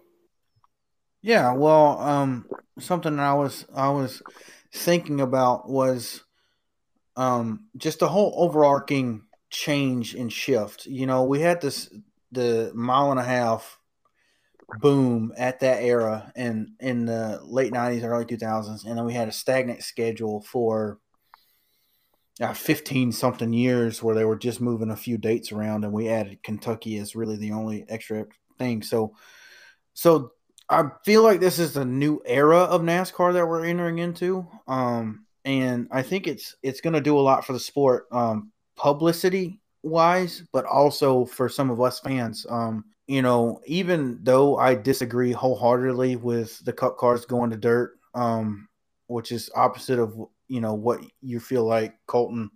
Um, I'm glad that NASCAR's trying stuff. They're not just going to sit there and be in the same rut. Yeah, and, and that's that's great. And I think another thing um, that would kind of make it the best season ever that I look back at 2001 and 2011 is there's a ton of team changes this year. Um, I mean, we got two whole new teams moving in. A whole bunch of drivers seemed like they moved around. Um, that's kind of what we saw in like you know, 2001, 2011. Um, 2001, obviously, we had Chip Ganassi coming into the sport. Um, you know, DEI fielded another car, and then 2011, it seemed like we had a ton of drivers moving around after 2010, um, and then that's kind of really when um, more Toyota teams, the MWRs and the Red Bull, kind of really became competitive. Um, so that, will be a more interesting part to see, I think. And and one good thing about 2011, um, other than the championship battle, which was probably second to to none, even I would go as far to say it was better than the 1992 battle, but that's a different fight for a different day with uh, some of the fans out there. Um, we saw drivers like Regan Smith getting wins and stuff, and and that to me was on the same lines of what we've already seen with Michael McDowell at the Daytona 500. You know, someone winning a big race for a a team that's not really ever done anything. Of course, front rows had plate wins before, but you know, someone who's later on in their career getting a big win like that, I, I think is something something that is kind of steering me towards you know what if we can if we can match the level that we were at in 2011 we can probably surpass it this year. And hopefully the marketing's not wrong. Yeah yeah agree completely so nathan you were actually around for the 2011 season um yes i was what was your what was your um I guess overall grade on it? Like like what were the things that that I guess got you pumped up during that season? Mm. Okay. Well, obviously the parity is going to be the biggest thing for me. Um, the championship battle when it happened, it was really, really, really exciting as it happened live because Tony Stewart was always one of my favorite drivers growing up on top of my obvious favorite driver. But almost in hindsight now, because I'm such you're you're probably gonna get mad at me for this. This is where we're gonna disagree, and I almost feel like now part of me wishes that Edwards won because I'm I'm such a I'm such a purist and like a defender for the old school points format and all kind of stuff. I'm like he, I mean, Tony Stewart was pretty much as good as his chase run was. He was absolutely nowhere for the whole year. Like I'm pretty sure he hmm. even said that at one point he would be lucky to make the chase. So, you know, as excited I was for Tony, man, Edwards, he was far and he was by far the best car that year. He just didn't he didn't do anything wrong. He just he literally just lost on a tiebreaker. So I don't know. I guess I would probably give it a solid 95 out of 100. Yeah, well, I mean, on that point, um, I don't know. I, I feel like the original chase format uh, into the 2011 uh, points shift to the single point per position thing, I think that set up a okay mm-hmm. way to to crown a champion rather than just forcing a game seven moment like we're doing right. every year. I definitely like the old chase better than this one. Yeah, but I mean, overall, the the 2011 season provided some great racing for me. I, I don't know where you guys stand on what I'm about to say because I've never discussed it with either one of you. But one thing that I've been saying since it happened in those two years was I freaking love tandem racing. Being able to experience that live. I went to three of those races at Talladega. Oh my god, that was some of the most exciting racing that I've ever seen in my life. What I mean, what do you guys feel about ooh, about tandem ooh. racing? I guess I'll go. I'll say that it was really exciting, especially at the finishes, because you could have guys that were paired up. They could come from, you know, ten car lengths back on the last lap to win the race, but then the other part of me missed sort of the, the classic pack racing that we almost all of us had grown up on. So I think I would have liked it a lot more if it wasn't taken away from the pack racing that I grew up on. But if you look at it solely in its own light, then yeah, it was insane. It was really fun to watch. Um, I still wish they had it in Xfinity and trucks. Um, I think that what Cup has right now is probably the sweet spot because you could race in a pack, but you could still hook up with a guy and push him. Obviously, you can't do it for long nowadays because the cars are pretty much designed to overheat. But I, I wish that I I don't want it like too extreme one way or the other because if it was all tandem, I'd miss the pack racing. If it was all pack racing, I'd miss a tandem. So I think if you got rid of the the bumper rules and Xfinity and trucks, then you'd have a perfect thing right now because you could have a little bit of both. Yeah, uh, I'm with Alex on this one, man. I love the tandem racing. I almost felt like it had more strategy than the uh, than the pack racing. I always right. felt like pack racing was kind of just a crapshoot um, as far as avoiding the big yeah. one. Uh, with with the tandems, we didn't really see a whole lot of big wrecks like we see nowadays and in the past. Um, obviously, we still had quite a few big ones, but uh, it was never half the field taken out or you know a third of the field taken out. Um, right. I guess. I guess I, am with Alex. I was a huge fan of the tandem racing. Mm-hmm. I, I, wish they would find a way to bring that one back. Yeah, the only gripe I had was that like people complain nowadays that you know if you're in a super speedway you can't control your destiny and you gotta depend on the lanes behind you and it's like the tandem drafting. The only problem is like you pretty much the car behind you pretty much dictated where you were going to finish, and that was the only thing that that I wish I could fix about it. If it wasn't for that, I think it'd be the perfect way to race. It's just it's got to be so tough if you're in a position to win the race, and you know it takes one little moment of getting separated, you, you lose the race. It's almost like it, it kind of pins the guy in second place because if you don't stick to the guy and push him, then you're not going to win the race. And it's like, it's so, it's so difficult well, almost in that aspect that if you're the pusher, you know that if you don't push him until a thousand feet before the start finish line, you're going to have no chance whatsoever. And it almost, it puts your hands behind your back because it, it makes you have to, you're not able to really you're not able to really make the move yourself unless you're the only unless you're that far ahead of everybody else where you won't get caught. Yeah, well, I mean, for me, that doesn't really matter at first because they were able to talk to each other. So they had, you know, those big, crazy potentiometers that would take you from one channel to the next where they could talk to other drivers. And I wish NASCAR hadn't outlawed that because that was crazy. But also, I mean, looking at it from a fan's perspective, you can't sit here and tell me race after race, year after year, that you don't like this race because it didn't have enough lead changes, it didn't have enough cars on the lead lap, or you know the winner was always you know 15 seconds in front of second place because tandem racing eliminated everything that I just said by having the most lead changes, the most passing period, um, and and always having really really close finishes. And we didn't tear up cars, so it was better for the owners. And it was just so exciting because there was more strategy to it. Um, because you couldn't just sit in the back all day.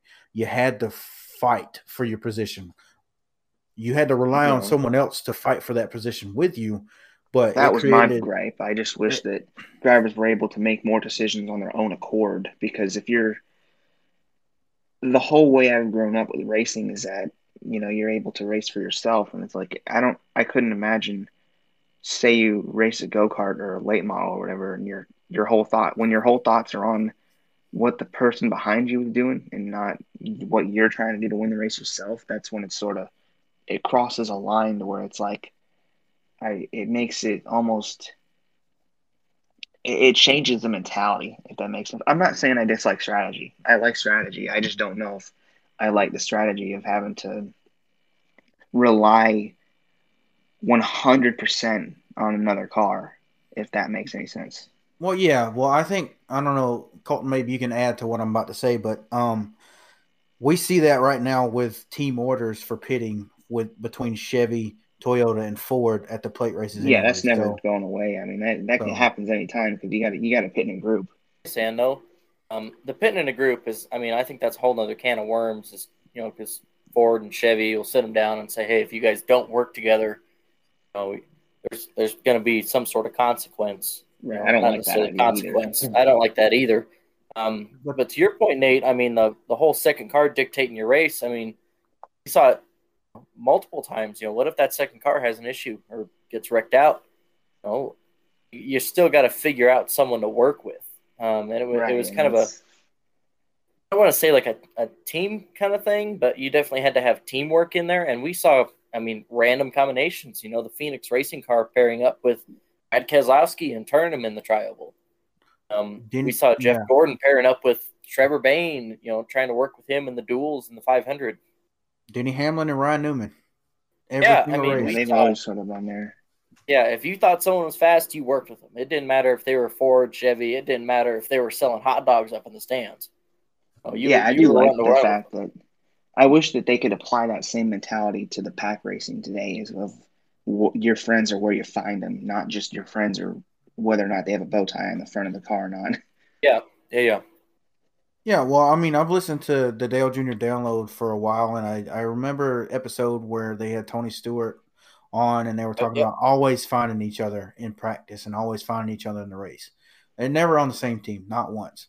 Um, I, I don't know. Probably it's too many too many executives involved in racing now, um, which just naturally progresses when a sport becomes uh, so big that it becomes corporate. Yeah, yeah, and I was actually just about to bring that up. You know, my last point was, you know, Stewart even said on the Dale, Dale Jr. download that it didn't matter where Junior was going if he was going high, low, or if he was going to the concession stand, he was going to be right behind him ordering the same thing. You know, that, that's kind of what I miss about that kind of racing. Yeah, I, I don't think that there's. I mean, there's no nothing blocking that from actually happening. I don't. I don't know how NASCAR could police um, you know these team orders from happening. It's something that you see in Formula One and stuff like that. We know it's happening right now. I, I don't know how to get rid of it, but there's nothing stopping someone from doing it. I mean, we see guys like Hamlin go out there and and try to make moves no matter who's in front of them. Right. I like that. I think that the drivers that are more willing to work with whoever's around them are probably going to have more success than the drivers that are just bound to working with their teammates or manufacturer. Right. So, I mean, we've talked about 2011 and 2001 and, and how, you know, 2021, it's kind of in that same vein because it's got the one at the end. Um, they've got the best season ever slogan. Um, we're hoping that it's going to be the best season ever, but you know, I, I think we all we all can realistically say that someone could just pop off six or seven wins and and make it boring because they dominate. Whether or not um, you think um, that something's boring based off of someone dominating um, is is just your opinion. Uh, because uh, there's plenty of races that we see where uh, a leader's been 15 seconds out and the racing for second back is amazing. And you can look at the championship the same way. Yeah, so I guess moving on, um, we got a race uh, in Phoenix this weekend, um, and it's going to be the Xfinity Series accompanying the Cup Series. The Truck Series off uh, again. Uh, they'll be coming back in Atlanta. Uh, but, you know, something interesting is that uh, Colton and Nathan were kind of connected a little bit these past two weeks uh, by a friend of the podcast um, who we should be seeing sometime soon um, and that is uh, the 51 Xfinity driver of Jeremy Clements. You guys want to talk about that? Yeah, um, I actually had the opportunity um, through. I actually got it through a gentleman named Steve Caines on Twitter, um, and I had the opportunity to be on the deck lid of the 51 last week at Vegas. Super cool opportunity. Got an autograph from Jeremy and everything. I'll be on it this week at Phoenix. Um, Steve Carnes is probably one of the better uh, Twitter follows out there.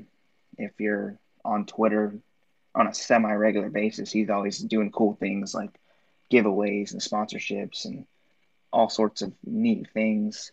So I figured, okay, why you know, it, he's it's for a good cause. It doesn't hurt. So I, I put down a little bit of money and put my name on the car since I've never really done it before. So, and if you do it, it's a great thing because as Colton found out, you can be eligible for the giveaways and everything, and you can say you got a NASCAR ride. So I can tell my grandkids that I got a ride in NASCAR, just not the way you think it was. Yeah, no, that's pretty badass. You guys are going to be uh, going a lot faster than I am, uh, being that you know Colton was on a mile and a half, going pretty fast, and you know Nathan Nathan's going to be riding on the deck lid as well, uh, hitting the gas and stomp the brakes uh, out there in the desert. Uh, that's a really cool opportunity you guys uh, got to have, and I'm gonna have to look into it. Uh, so, what are you guys looking forward to for Phoenix uh, as far as the Xfinity series on Saturday?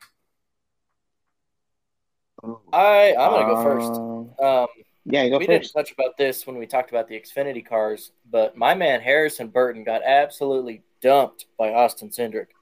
I mean, you saw it in the Xfinity race. Cindric, you know, HB pulled up in front of him. Cindric had a run on the high, right? And uh, Cindric gave him a tap, kind of got Harrison sideways. I mean, his his ass end was kicked out, and then gave him another huge bump and dumped him into the grass. Um, so I'm I'm not a fan of hitting a car where they're already sideways, and so I'm excited to see Harrison catch up to that Cindric and uh, maybe rough him up a little bit. I don't know. We've seen HB kind of get at Gragson last year and kind of show that he's he's ready to hold his own. He's not going to deal with a whole lot. Yeah, yeah it's and, interesting because I think he's a really normally he's a very clean driver. So I, I honestly I side with him in most of the incidents that he's involved in, just because he's usually not the aggressor. Um, like with the Gragson thing, I'm pretty sure he was. I yeah, want to say he was the one that used up. Yeah. So I think that he's a he's a clean driver, and then the fact that he usually doesn't um, doesn't cause many problems makes me almost inclined that whenever an incident happens, I usually am like, okay, he probably didn't do anything there. Yeah, and he almost gives me like Matt Kenseth vibes, and uh, yeah. like hero by day, villain by night kind of thing, where he'll hold his own when he has to. He might rough someone up here and there, but he's not going to instigate a whole lot of stuff. Right. Yeah. He's almost like he's like that part of that almost comes from his dad. Yeah. Oh yeah. Hundred percent. Yeah, they didn't call him the the, the mayor for nothing. Uh, but well, when we talk about drivers like that, uh, you said hero by day, villain by night. I, I kind of see the opposite when I come to to Noah Gragson. Um, oh yeah, he's gonna do anything that he can on the racetrack to you, but but he's gonna whine about it later. We saw that at the Homestead deal when he was blaming David Starr for trying to stay on the lead. Right, lap. he's sort of a, a so, villain by day and a hero by night. yeah, so So I'm looking forward to to some headbutting um, because we need that, especially especially if these guys are going to be the future of the Cup Series. We really need we need some big personalities clashing, uh, just like we used to have with you know Logano v Stewart or Keselowski Gordon back in the day. So I I don't know. I'm looking forward to something like that. Um, another another big thing that's going on is Ty Gibbs is going to be back in the 54. Um, so. Mm-hmm. Uh, can this man go two for two? I mean, he is a 100% win rate in the NASCAR National Series. It's going to be tough. I think that as of now, it, eh, you know, I, I, could obviously pick Austin Cindric to win every week just based on how he is, but I feel like if he's going to go through somebody, I mean, Brandon Jones won there last year against Kyle right. Busch, and Harrison Burton seems to be a good driver on quote unquote disciplined tracks like say Martinsville or any shorter, flatter tracks. So I would not be surprised if all the Gibbs cars are up front. So I think that his competition is going to come from his own team. Yeah, it'll be interesting to see what Gibbs does. Um, I don't want to say he's racing at a, at a real track, but I mean, with a road course, I mean, it, it's almost a crapshoot, especially with the Daytona road course. You know, we saw guys sliding through the grass, seemed like everywhere. Um, so you know, I feel like he had a lot more opportunity to get up to the front the Daytona road course. But I mean, we know that he has an absolute ton of speed. Um, I don't know if you guys followed him in the lower series, but it seemed like every week we were talking about him winning somewhere. Um, so he's he's shown that he can go up there and kind of fight with the big kids here and there in the lower series, um, and especially now that he went out first try and just kicked absolute ass at the Daytona road course. Um, it'll be really yeah. interesting to see I don't know if we're going to see him get a win, but I bet you we at least see him get a top 10.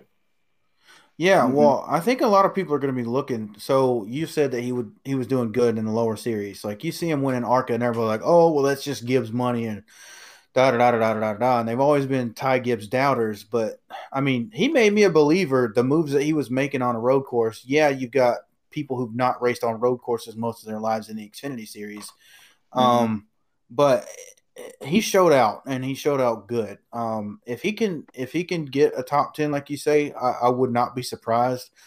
I'm gonna put him on a pedestal though, and say that he can probably get a top five because he's been great at ovals, even places like Pocono and Arca, would that are very, I guess, driver esque tracks that that you race the track more than you race the other drivers. So I yeah, yeah, super technical. Yeah, yeah, so I think he'll be right at home uh, at the Diamond in the Desert. And I heard haven't heard that name in quite a while. The Diamond yeah, in the Desert, man, that's a good one. I guess, but with that being said, uh, we've got a 500 kilometer race on Sunday. This is the place that we saw uh, a great spring race uh, last year, a great fall race in 2019, but a kind of a stinker for the championship race last year. Are you guys looking forward to the Cup race on Sunday? Yeah. Yeah. To some degree. I mean, I'm happy for 750 horsepower, so. And the fact that I've always liked the track as a whole. Um, yeah, the race last year wasn't very good, but I I'm I stick up for Phoenix, so I hope that it'll live up to expectations. Yeah, I'm in the same boat. I mean, I like Phoenix. I like it more, especially after they did the reconfig with moving the uh, start finish line.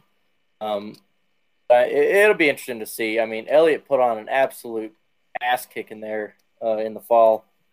Um, so hopefully we don't see one dude just go out and completely dominate the race. I mean, even if we do, it's still a one lane track. People are still going to have to move other people out of the way to kind of get around.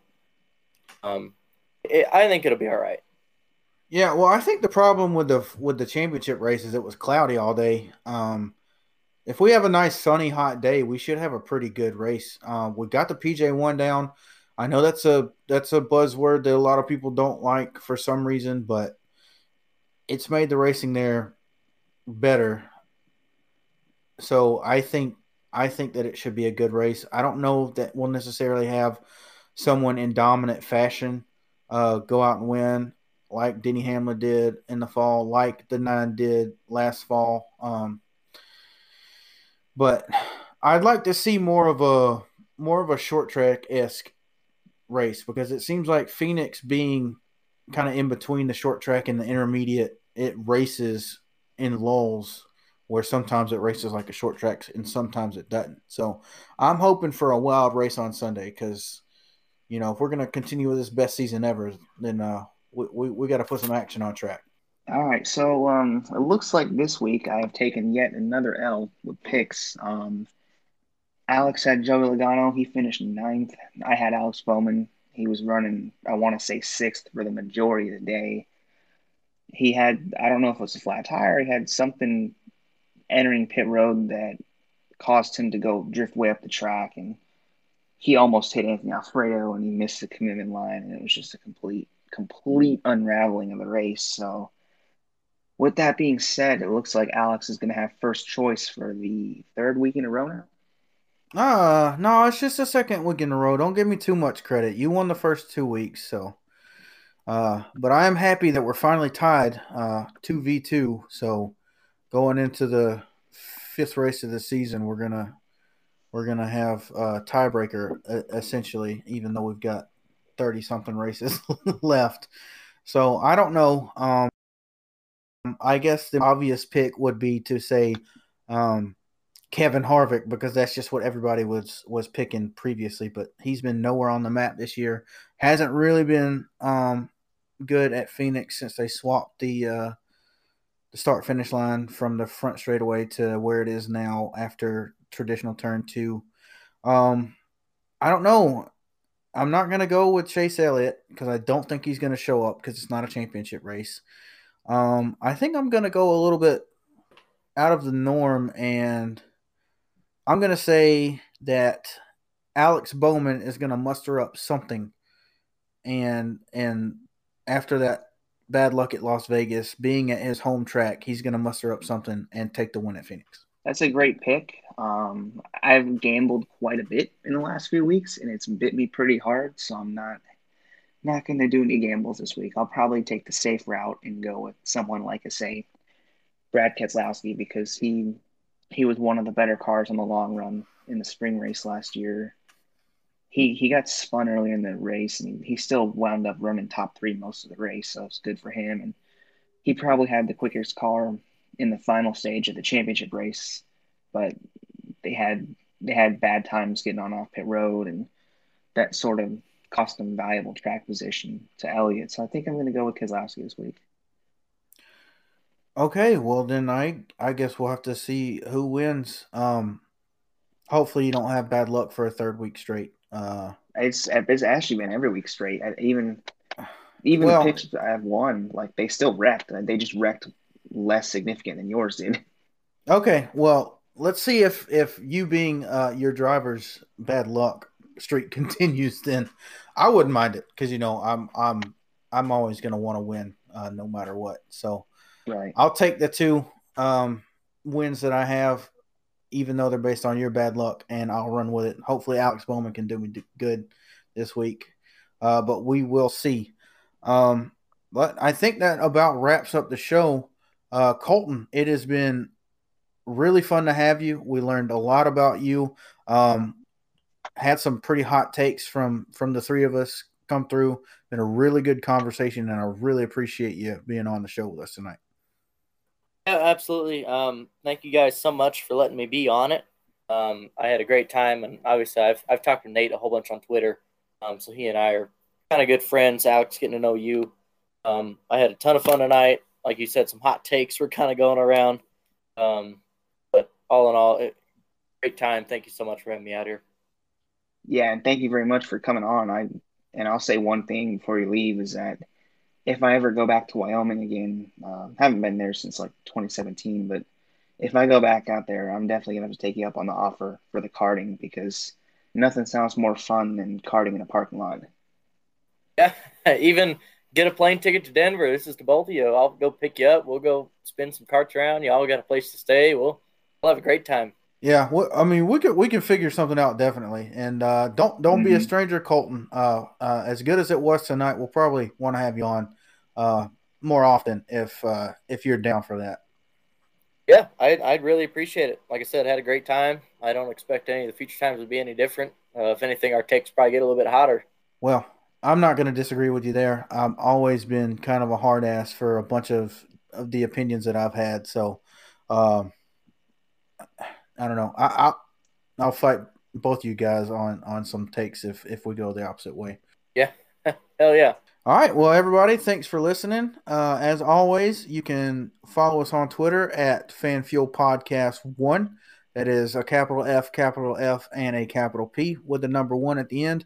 Uh, and you can now listen to us on Apple Podcasts and Spotify. As always, uh, don't forget to uh, comment or tell us something on Twitter so that we can uh, feature you on a future episode, whether it's an idea or you can join us like Colton did tonight for a recording session.